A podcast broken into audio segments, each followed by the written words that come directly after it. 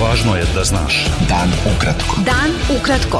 Važno je da znaš. Važno je da znaš. Podcast novinske agencije Beta. 23. septembra sa vama Darko Čačić.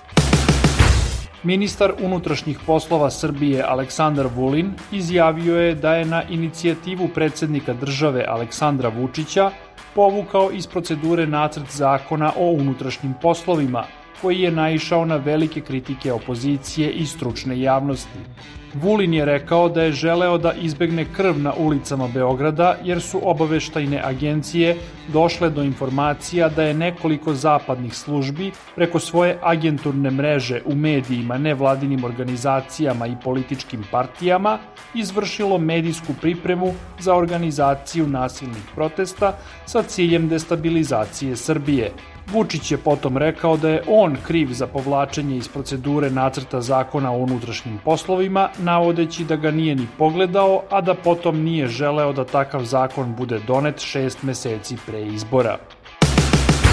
Pripadnici specijalnih snaga kosovske policije pretukli su trojicu Srba u blizini administrativnog prelaza Brnjak. Srbi i dalje blokiraju saobraćaj na prelazima Jarinje i Brnjak, zbog odluke prištinskih vlasti da oduzima i zamenjuje srpske registarske tablice. Predsednik Srbije Aleksandar Vučić izjavio je da je zabrinut povodom informacije da su trojicu Srba pretukli pripadnici kosovske policije, navodeći da je on jasno rekao evropljanima i amerikancima koje su granice do kojih će Beograd trpeti nasilje kosovskih snaga. Ministar odbrane Srbije Nebojša Stefanović izjavio je da je u kasarnama u Raškoj i Novom Pazaru povišena borbena gotovost Vojske Srbije. Stefanović je naveo da nije reč o provokaciji, ali da je vojska spremna da zaštiti svoj narod ukoliko bilo šta ugrožava život ljudi. Prema najnovijim podacima Ministarstva zdravlja Srbije, od koronavirusa je umrla još 41 osoba. Infekcija je u prethodna 24 časa potvrđena kod 6480 od oko 21.450 testiranih osoba. U bolnicama je oko 5200 COVID pacijenata, od kojih je 191 na respiratoru. Predsednik Srbije Aleksandar Vučić ukazao je u Budimpešti na važnost demografskog pitanja, ocenivši da se ono tiče opstanka naroda i izrazio žaljenje što su neke druge teme prisutnije u javnosti. Na četvrtom demografskom samitu u Budimpešti Vučić je rekao da će demografsko pitanje uskoro postati najvažnije političko pitanje.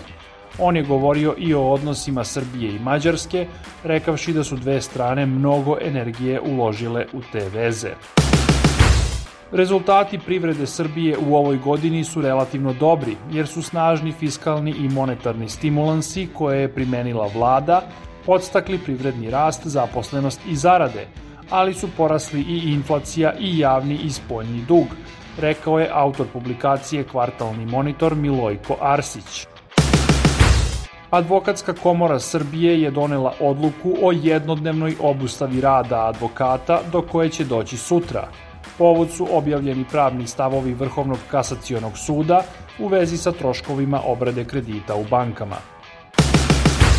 U Beogradu je danas promovisana knjiga Ideje slobode i samoopredeljenje Rite Autad Knudsen, supruge premijera Kosova Aljbina Kurtija. Beta. Dan ukratko. Budi u toku.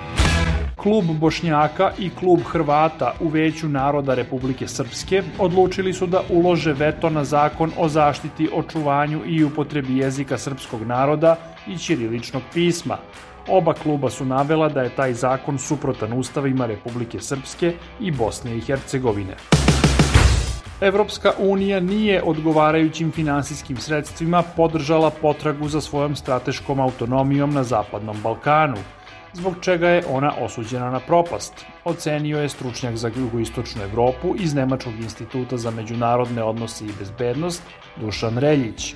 On je naveo da su materijalna, institucionalna i politička sredstva od ključne važnosti za sposobnost Unije da donosi vlastite strateške odluke u spoljnoj politici i bezbednosti i da samostalno postavlja i sprovodi međunarodna pravila.